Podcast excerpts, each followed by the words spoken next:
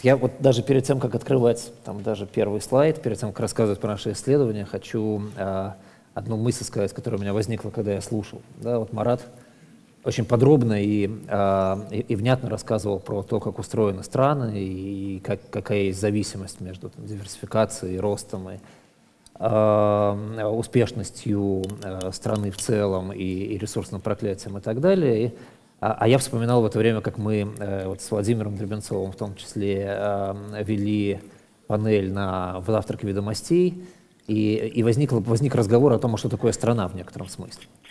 Что там возникла следующая мысль, что ну, ну, страна — это некоторое единое целое, для того, чтобы значит, страна была успешной, себестоимость должна быть ниже, значит, давайте зарплаты резко всем снизим, все будут очень бедные, себестоимость низкая, товары конкурентоспособные, а кто их будет покупать, а на экспорт будем поставлять. Вот а, в ресурсном проклятии есть не только проблема страны как некоторого мифического исполина, которому хорошо или плохо. В ресурсном проклятии есть очень много аспектов, которые касаются, скажем, людей, которые живут внутри страны. Там может быть э, страна, которая успешно справляется с ресурсным проклятием как целое, а люди бедные. Да, и таких, такие примеры у нас есть.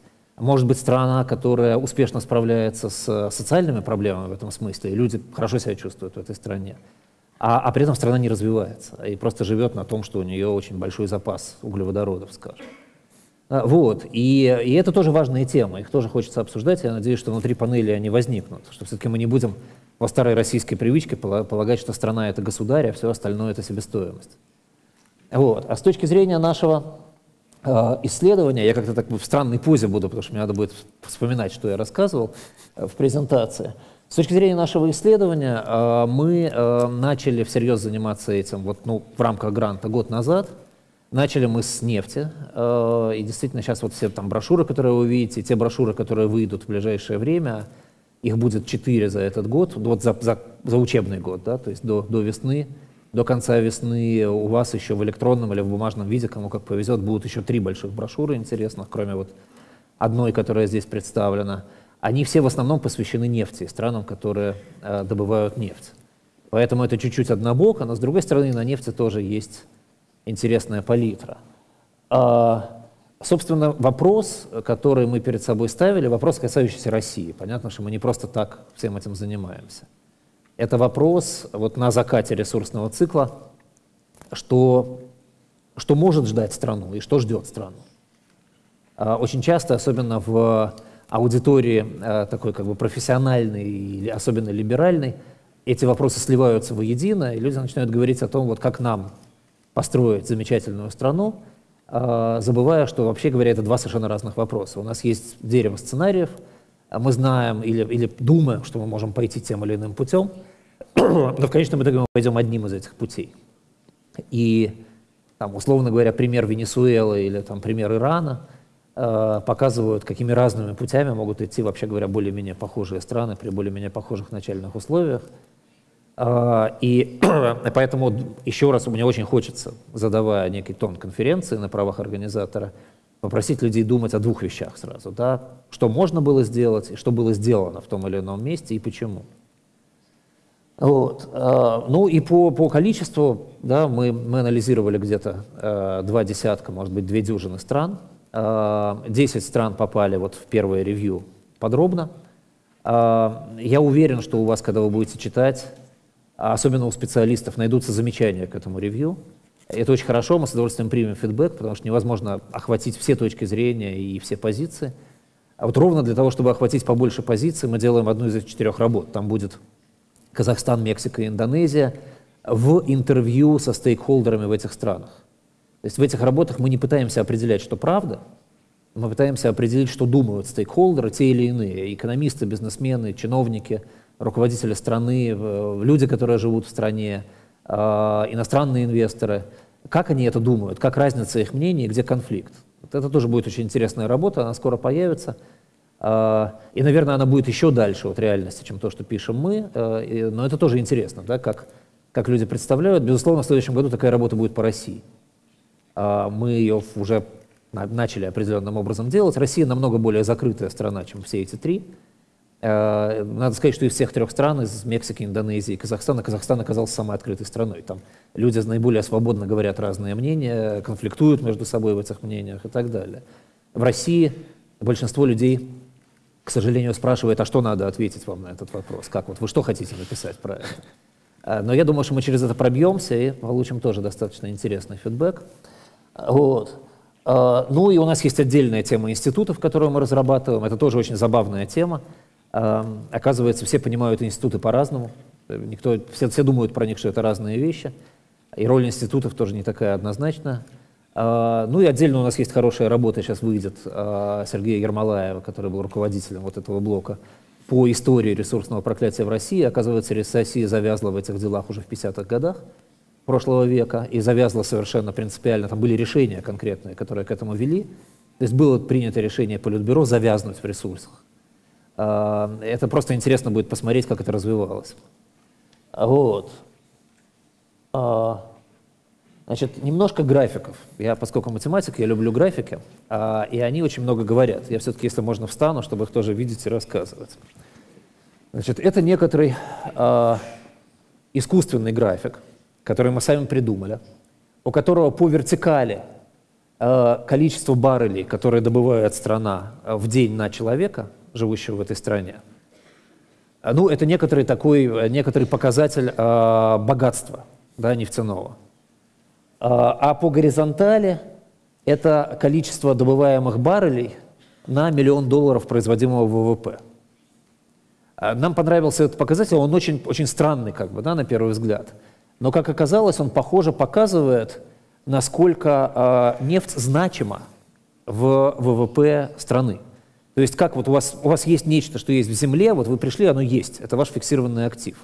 Вот что страна из этого актива может сделать дальше, да, насколько много она может из этого создать при наличии этого.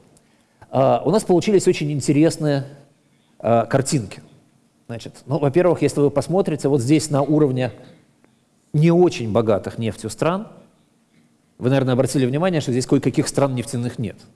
Это потому, что они выше, мы к ним еще вернемся. Вот на уровне не очень богатых нефтью стран у нас есть, э, ну вот Канада, она как бы живет отдельно, да, она, э, это отдельная тема, о которой стоит говорить, мы о ней будем говорить, наверное, через год, потому что мы с Канадой хотим поработать, э, потому что это, это уникальный пример, который для России очень интересен будет, как построена экономика. А здесь как бы два больших таких кластера, они еще распадутся дальше, когда мы пойдем внутрь. Да, это кластер стран вот, ресурсами сравнительно бедных, но все равно их используют. Что значит сравнительно бедных? Нефти может быть много, людей просто очень много в этих странах. А, и русский кластер. Причем русский кластер очень интересен. У меня, вот у меня есть указка. Посмотрите, да, какие страны в этом русском кластере. То есть, собственно, когда мы говорим про судьбу России, вот если мы были с вами астрономами, да, то мы бы сейчас точно сказали, да, что вот по идее, судьба России должна быть где-то посередине между Венесуэлой, Ираном и Казахстаном. И может быть немного похожа на Алжир. И в этом смысле, наверное, надо заключить, что мы еще неплохо держимся. А, тоже позже об этом поговорим чуть-чуть. Вот. А, ну и здесь вот там сочетание самых разных экономик. Почему оно самых разных, мы сейчас на них посмотрим. Значит, вот если мы их немножко раскроем, эти страны, то здесь уже будет э, становиться все более, более понятно. Значит, ну вот есть экономики, которые добывают сравнительно мало нефти на человека, но которые умудряются с этим э, оперировать достаточно эффективно. Да, это Китай и Штаты. А они, кстати говоря, ну, э, они добывают там в три раза, там, да, различается их добыча нефти на человека, но тем не менее все равно это не очень много. Да, и видите, у них всего лишь там 200 баррелей на миллион долларов ВВП примерно – и можно сказать, что это, это эффективные страны, которые э, используют нефть да, в экономике активно, как, как ресурс. Индонезия, вот мы будем говорить об Индонезии и Китае, кстати говоря, сегодня на панелях. У нас есть э, представитель Индонезии, э, ну и у нас есть, наверное, лучший из возможных представителей Китая сегодня будет, кто может об этом говорить. Поговорим о том, как это у них устроено. Но видите, Индонезия при... сегодня она очень мало добывает нефти. И у нее очень эффективная экономика относительно нефти, хотя когда-то она была очень э, газо- и нефтезависимой страной. Вот. Мексика. Мексика очень прилично себя чувствует. Да? У, нее, у нее, оказывается, не очень большая добыча на человека, А, и вот эта не очень большая добыча на человека, как оказывается, заставляет страны шевелиться. У нас есть представитель Мексики сегодня здесь, он будет рассказывать про Мексику. Он меня опровергнет, если я не прав, но у меня такое впечатление, что вот именно эта относительная бедность, это принадлежность к среднему нефтяному классу стран, э, в силу того, что в Мексике много людей живет, заставляет Мексику быть относительно эффективной. Вы видите, что она даже эффективнее Канады в этом смысле. Вот. Ну, Колумбия и Нигерия, они страны из этого же среднего класса, но э, ситуация у них явно неудачная. Э, они, у них понятно, что недостаточно диверсифицирован от нефти ВВП, потому что нефти мало, а людей много. Но все равно видите, какой, какой диапазон. Да? Если бы Нигерия могла хотя бы индонезийские практики использовать, да, представляете, в четыре раза бы, в принципе, у них мог вырасти ВВП. Просто за счет того, что эти практики использованы. У нас нет представителей Нигерии, что жалко. Мы, мы хотели, пытались пригласить кого-то, а, поэтому мы можем ее без, безнаказанно ругать, и никто нам не возразит. А, а вот, если все это очень сильно сжать, то э, сжать, сжать по всем направлениям на самом деле, нам не нужно даже два графика для того, чтобы это показать, то мы с одной стороны увидим страны, которые очень богаты, ну вот Кувейт, да, который там упоминался, которые очень богаты э, ресурсами, да, и вот можно посмотреть, значит, Норвегия и э, Объединенные Арабские Эмираты, две, в общем, успешных страны за счет невероятного богатства ресурсами относительно количества проживающих людей. И все-таки Норвегия, которая э, является демократией, у нее есть там, большие либеральные, больш, большая надстройка либеральных институтов и процедур, и она использует модель welfare state, э, она э, хотя, хотя относительно стран без, без нефтяных она очень неэффективна, но все-таки она примерно в полтора раза эффективнее, чем Объединенные Арабские Эмираты, которая использует модель офшорной страны. Это там, вот если вы посмотрите эту брошюрку, которую мы сейчас уже издали и раздаем, там достаточно подробно описана разница между этими моделями. Это, в общем, на самом деле суть одна и та же, просто подход с одной слева и подход справа к экономике. Но вот оказывается, что эта одна и та же суть дает разницу почти в два раза в эффективности. Ну и, конечно, Саудовская Аравия, которая могла бы быть здесь, но в силу более-менее понятных причин она, она находится вот здесь, это, видите, там в э, три с половиной раза хуже, чем Норвегия. Вот, а Кувейт еще хуже в этом смысле. Вот, а э, нет предела и, и неэффективности да, в этой жизни. Видите, Азербайджан, э, который, вообще говоря, мог бы быть э, и в российском кластере, да, вот здесь, вот, который мог бы быть и вот здесь, да, это вот Канада, да, э, в силу каких-то причин вот настолько неэффективен с точки зрения своего развития своего ВВП. Да, ну Ирак и Ангола, у Ирака э, и Анголы есть общее, тут, может быть, даже их надо было бы выделить в один кластер. Ирак и Ангольский, и та, и та страны пережили кровопролитные внутренние войны, э, которые наложились на э, ресурсное проклятие. Ангола чуть раньше, Ирак чуть позже. Вот. Ну и это тоже хорошо видно вот потому, где они находятся сейчас. По поводу каких-то выводов, которые нам пока очень предварительно удается делать, которые нам кажутся разумными. Э, первое, что мы видим на примере всех стран, что самая большая проблема с э, взаимодействием с ресурс abundance, да, с изобилием ресурсов, проблема ментальная. Ментальное сопротивление элит к изменениям очень высокое находятся самые разные причины, самые разные модели, самая разная логика а, для того, чтобы не делать того, что надо делать, для того, чтобы вот на том графике двигаться а, в... Это куда будет? Влево. Налево. Двигаться налево. А, при этом, независимо от того, какого объема у вас ресурсы в экономике, вы можете быть Норвегией, вы можете быть Канадой, вы можете быть Индонезией, есть средства для того, чтобы сделать ее эффективной относительно ресурсов. Э, это не теория, это практика, просто можем, вот, как вы видели на графиках, ткнуть пальцем на страну и сказать, вот это эффективно, у этой средняя эффективность, у этой низкая эффективность, а, а изначальные данные, в общем, с точки зрения ресурсов, более-менее одни и те же. А при этом страны, у которых уровень ресурсов средний по объему, это вот Россия, русский кластер как раз, они находятся в самом худшем положении, потому что они недостаточно богаты, чтобы Э, использовать простые методы, как Норвегия Объединенные Арабские Эмираты, и чувствовать себя хорошо, и недостаточно бедны, чтобы от них требовалось использовать сложные методы для того, чтобы им опять стало хорошо. Вот, оказывается, есть ловушка не только среднего дохода, но и конкретно среднего ресурсного дохода. которая заставляет эти страны быть Венесуэлой, Ираном и Россией. Ну и Казахстаном, который там же рядом, да, и, и в каком-то смысле Алжиром. Вот. А, при этом мы не встретили, вот мы, мы, на самом деле, то, что мы смотрели в рамках этого гранта, это 20 и начало 21 века, а я смотрю значительно дальше, я пытаюсь изучать для себя, ну и, наверное, все-таки будут какие-то печатные работы у меня в итоге на эту тему, ресурсное проклятие и в средние века, и даже там, в период а, а, там, там, первого тысячелетия, да, и даже, даже залезать в первое тысячелетие до нашей эры.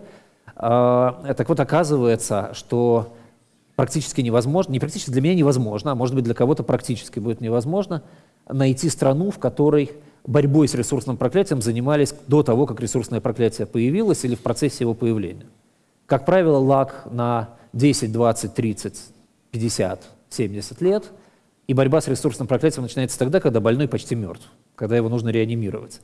И борьба должна начинаться с реанимации, и, и это всегда реформа. А реформы — это всегда большие риски. То есть борьба с ресурсным проклятием требует э, принятия очень серьезных рисков.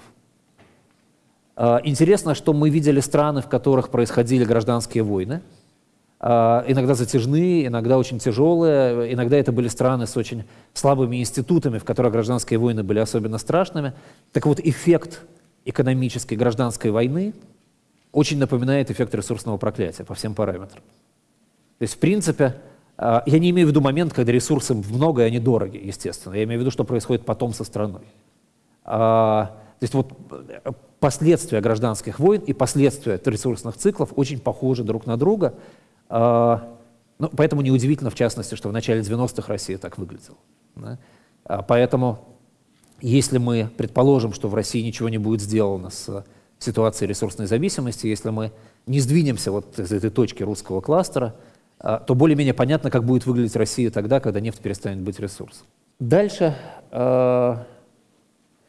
если говорить о развитии стран вообще, да, о развитии стран вообще, и взять две страны, которые теоретически применяют лучшие практики по построению экономики. Какие, будем сегодня обсуждать весь день, я не хочу специально сейчас об этом говорить. А, и одна из них имеет ресурс abundance, а вторая не имеет. Оказывается, что эффект от этих практик в странах, в которых нет ресурсного проклятия, намного выше. Это тоже можно длинно объяснять, понятно, в общем, почему это происходит.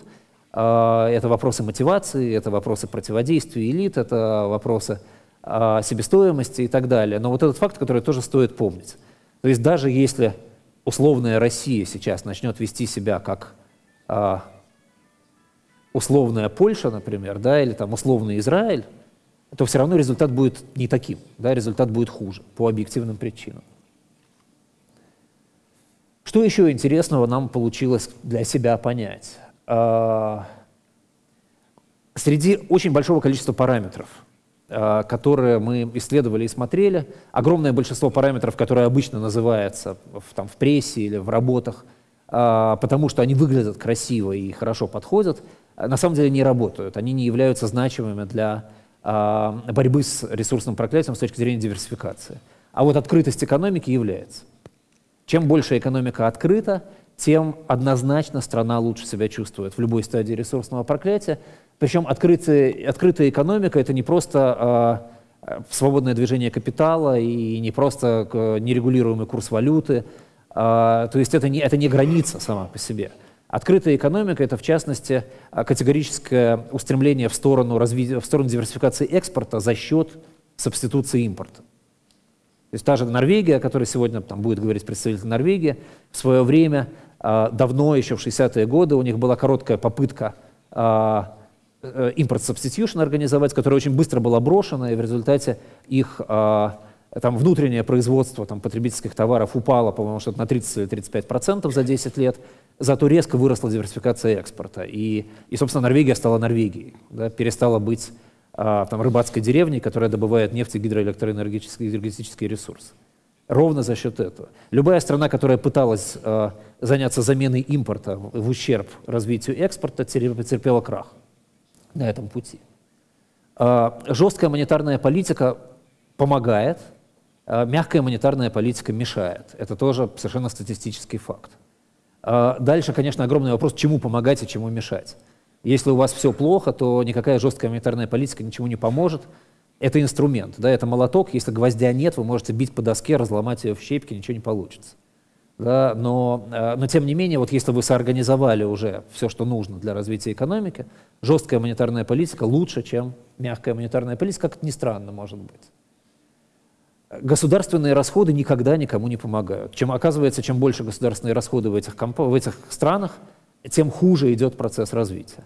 Они, ну, здесь тоже объяснения, наверное, достаточно простые, идут они обычно не туда, они способствуют развитию коррупции и так далее, и так далее, но, но вот это факт. Государственные инвестиции работают тогда, э, когда у вас достаточно сильная власть, которая может построить правильную целевую функцию. Вот в Объединенных Арабских Эмиратах государственные инвестиции работают. В Норвегии они работают. В странах, где власть не настолько сильная, э, по тем или иным причинам, они не работают. Опять же, потому что они провоцируют, видимо, в первую очередь, потому что они провоцируют agency cost и коррупцию, а, а еще потому, что, видимо, плохо с экспертизой в, этих, местах. А, но в любом случае, если вы посмотрите даже на страны, где они работают на ВВП, они создают ВВП за счет развития индустрии с низкой добавленной стоимостью, как это ни парадоксально. Они почему-то не работают в области индустрии с высокой добавленной стоимостью. Там работают только частные и иностранные инвестиции. Я уже сказал пару слов о Норвегии и Объединенных Арабских Эмиратах. Интересный пример как раз политики обратной по, по отношению к ренте. А, да, Объединенные Арабские Эмираты э, не берут налогов, а Норвегия, э, наоборот, забирает там, как можно больше ренты, ее раздает. Налоги там высокие, но вместо этого вам раздают э, как бы ренту. Э, работает более-менее одинаково. Э, другое дело, что э, у вас в Норвегии больше equality, больше равенства между доходами – чем в Объединенных Арабских Эмиратах, а в Объединенных Арабских Эмиратах, наоборот, больше э, диверсификация бизнеса и, и более активно развивается не нефтяной бизнес.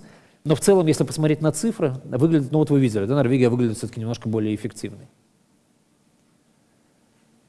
Что еще интересного из того, что мы заметили? Еще пара слов. А, коррупция – вещь очень неприятная, про которую все любят говорить, но похоже, что она является следствием наличия ресурса – и следствием неэффективности по экономике. И сама по себе борьба с коррупцией – это борьба как борьба с высокой температурой. Э, во-первых, все средства очень временны, а во-вторых, они совершенно бесполезны с точки зрения того, что у вас в экономике происходит.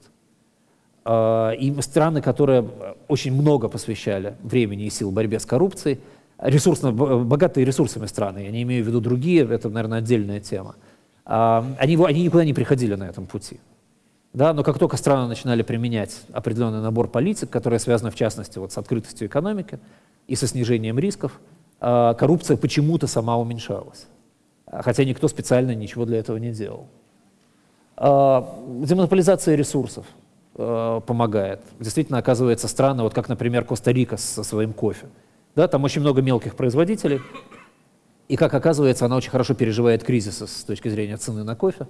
А, страны, которые монополизировали свои ресурсы и а, создали систему, при которой у вас несколько крупных производителей, как правило, очень тяжело переживают а, кризисы, в том числе потому, что эти производители имеют market power, они могут давить на государство, требовать субсидий, льгот, возможностей и так далее.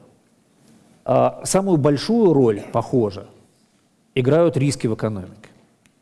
Те страны, которые при любом количестве ресурсов умудрились добиться ситуации, когда у них низкие экономические риски, а низкий риск измеряется, ну, в частности, один из измерителей – это разница между инфляцией и, и ставкой рефинансирования.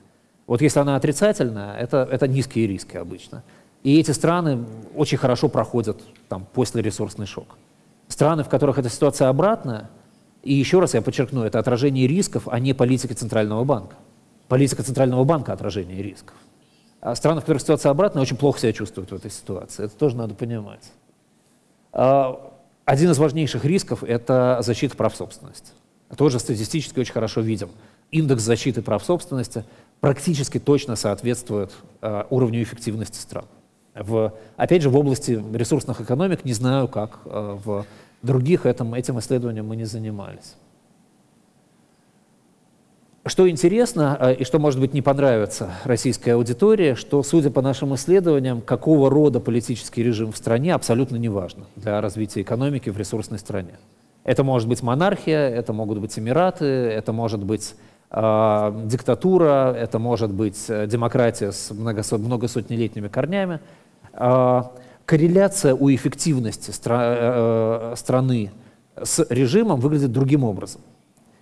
Э, чем увереннее себя чувствует режим, тем лучше развивается экономика страны. В Объединенных Арабских Эмиратах нет никакой демократии. Но у власти в Объединенных Арабских Эмиратах нет необходимости бороться за свое сохранение. И поэтому то, что это делает власть, направлено, а, хорошо ли, плохо ли, с а, изъятиями да, и с ограничениями, но направлено на развитие страны. Хуже всего чувствуют себя страны, в которых власть, с одной стороны, монополизирована или квазимонополизирована, а с другой стороны, власть вынуждена бороться за свое сохранение. По той причине, что она не чувствует себя вполне э, легитимной или не чувствует себя способной контролировать ситуацию вполне. Э, и это тоже для России большой вопрос, да, потому что мы находимся ровно в этом месте.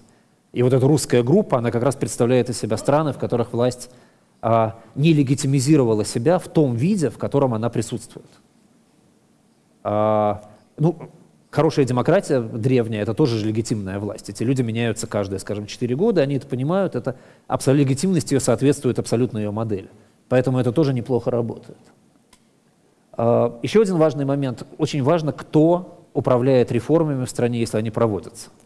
А, есть а, интересная статистика, она может быть не очень внятна, то есть это не 100 на 0, но она точно показывает, что наличие достаточного количества квалифицированных иностранцев при проведении реформ очень позитивно. То есть, когда вы пытаетесь сделать реформы своей внутренней школой, а, и вашим критерием является для, там, чиновника, условно говоря, гражданство и а, родной язык, это получается хуже, чем если вы пытаетесь собрать а, игроков из других стран. Это противоречит нашей российской концепции. Я знаю, что иностранцы будут вредить, а мы будем помогать. Оказывается, иностранцы помогают, а, а собственные чиновники чаще вредят в этой ситуации. И это тоже стоит учитывать. А, отдельная тема, и вот то, о чем я сказал, пока еще не встал, по поводу того, что страна — это не только страна, это еще и люди. Отдельная тема — это человеческий ресурс. А, тоже статистическая практика показывает, что себестоимость человеческих ресурсов — это фактор негативный для развития, никуда ты не денешься, и в ресурсных странах она растет. И успеха добиваются страны, которые импортируют человеческие ресурсы для того, чтобы снизить их себестоимость. Это может звучать жестоко, но это так. А, в стране, в которой мало людей и много ресурсов, как в Объединенных Арабских Эмиратах, импорт легок, и от этого свое население не чувствует, собственно, падения своих доходов. В России, конечно, и, и в Мексике бы, конечно, это, это было бы тяжелее намного. А, и тоже очень хочется послушать про Мексику с точки зрения трудовых ресурсов, как там решается эта проблема. Но, тем не менее, это надо понимать, это, это, это работает. А, при этом а, никакие методы, которые пытались применять страны без импорта ресурсов, связанные с попыткой урегулировать себестоимость, там, там, изменять налоги или вводить э, дискриминационные какие-то меры по отношению к индустриям, которые могут платить больше, они, они эффективно не работают, поэтому там мы можем сколько угодно обвинять, обвинять Россию в том, что у нас нет дискриминации там, нефтяных отраслей или государственных банков с точки зрения а, оплаты труда, а, но если бы она даже была, похоже, это бы не очень помогало, судя по мировому опыту. А, Все, что здесь написано, оказывается, и это, это, это важное признание, которое я хочу сделать, оказывается, не является секретом, который мы открыли и который мы хотим сообщить миру. Это все, в общем, теми или иными кусками встречается в том или ином виде и в литературе, и в докладах, и в правительственных докладах, и в правительственных программах самых разных стран – и об этом говорится уже там, 50 лет как минимум в той или иной форме. А, тем не менее, есть некоторые, некоторые секреты, о котором я прошу вас спрашивать у докладчиков сегодня на других панелях. Секрет состоит в том, что это практически нигде не хотят принимать во внимание. А, почему? Есть у меня некоторые идеи на эту тему. Поговорим на эту тему, когда я буду модерировать панель про Россию.